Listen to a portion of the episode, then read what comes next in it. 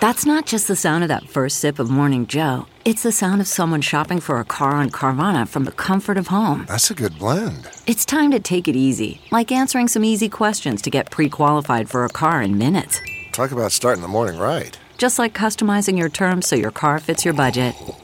Mm-mm-mm. Visit Carvana.com or download the app to experience car shopping the way it should be convenient, comfortable. Ah.